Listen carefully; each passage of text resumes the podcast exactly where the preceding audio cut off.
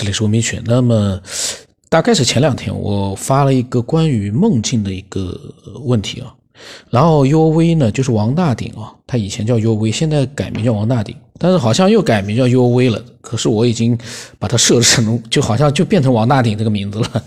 那他呢是，呃，前两天他跟我发的关于他对梦境的一个想法。他说呢，梦是一个神奇的现象。目前我们认为我们生活在长宽高和时间的空间，所以呢，就有什么所谓的客观东西和运动变化。而且这种思维还存在什么逻辑推理，由此呢，产生了非常强大的思维惯性，人们习以为常。而梦，他说呢，就可能打破这个我们所谓的。三维空间和时间的协调逻辑了。他个人哦，从我们这个世界存在的时间这个神奇的东西出发，先说明一下，他个个人认为呢，这也是惯性思维存在盲人摸象的可能。他认为目前可以分两种情况：第一种是梦不存在时间的，属于即时运动，比如说他打盹一下，居然梦到去很远的地方玩了很久。说明，首先说明大脑信息运行可能不存在时间，也就不存在速度问题，属于直接运行产生这个旅行行为，所以可能就不存在时间问题。他说第二种情况是可能也存在时间问题，因为我目前我们这个世界好像是在光速以下的世界，加之我们的惯性思维目前无法感知这样的时间速度，所以本来可能有时间速度。另外，梦境。可能反映出我们这个大脑意识运行还存在一个神奇的地方。他说，比如刚才说的打盹一下，只是一下，却有很大的旅游信息量。人们用我们的这个世界逻辑、思维逻辑和惯性思维逻辑来慢慢的阐述很久，这就可能说明我们的意识运行不存在时间，属于即时反应。这里还有一个情况，这个人睡八睡觉八个小时。也梦到去远方旅游，我们这个文明的逻辑是认为他不可能八个小时都在做这个旅游梦，以至于呢无法判断做这个旅游梦到底需要多少时间，是一秒还是三分钟？就像他前面说的，是我们这个智能无法感觉的。其实可能还存在时间和速度问题。他个人倾向觉得这个旅游梦信息包是即刻生存的。是即刻生存在，应该是生存在大脑意识里面。他说不存在我做一个梦做了几分钟的时间问题。他本人呢，希望有科学家能够告诉他。科学家呢，怎么说呢？科学家对梦的一个研究不知道到了什么样一个地步了。我也希望有比较熟悉这样的一个关于梦的科研科学研究的这样的一个最新的一个呃。程度的，有人知道的话，可以跟我们讲讲。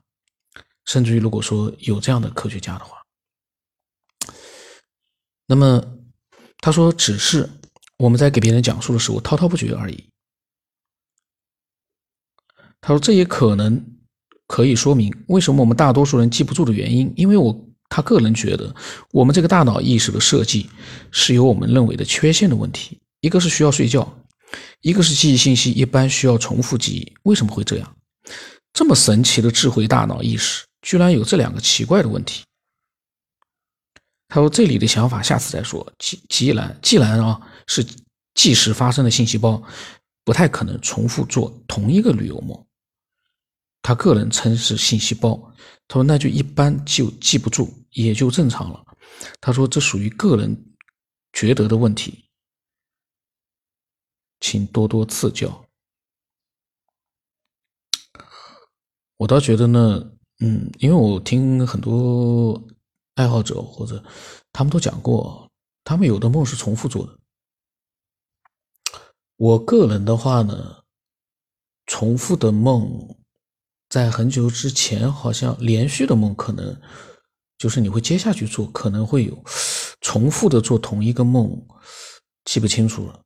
但是有的听众跟我讲，他有的梦是重复做的，但这个重复做呢，又不是说一模一样，它里面肯定还是有一点点的变化。可是由于梦境都是在我们睡觉了之后才会发生的，所以呢，醒来了以后呢，你要百分之百的完全去描述它，确实也是个问题。所以科学家其实研究的话，你不管从你的大脑里面去怎么样去做研究，始终存在一个问题：没有人能进入到梦里面去。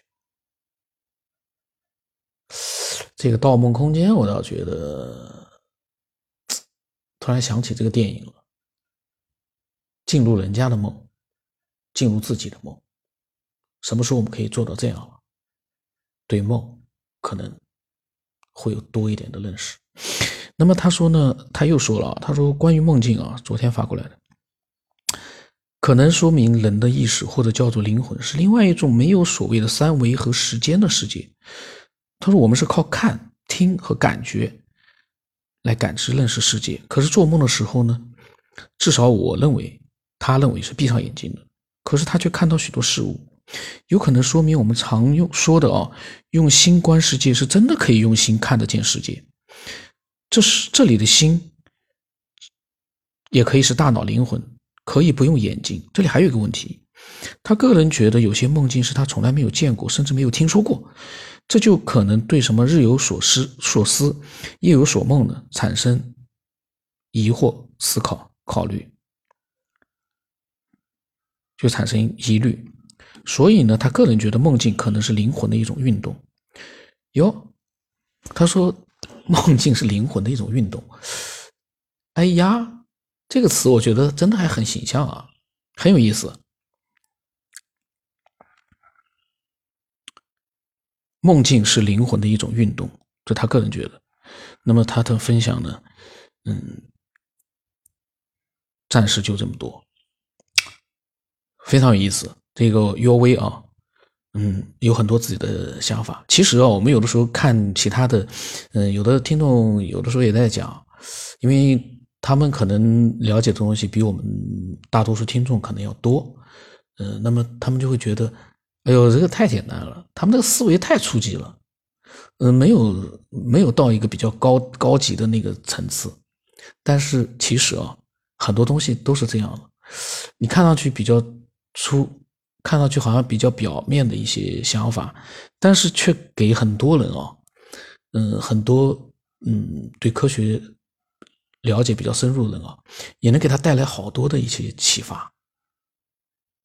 因为真正有用的信息啊，可能就是那么一句话，或者那么短短的一段文字。所以呢，嗯，尊重每个人的一个分享，确实这个是非常重要的。那么我的微信号码 x 五三四七八五八四五，听的比较多的听众。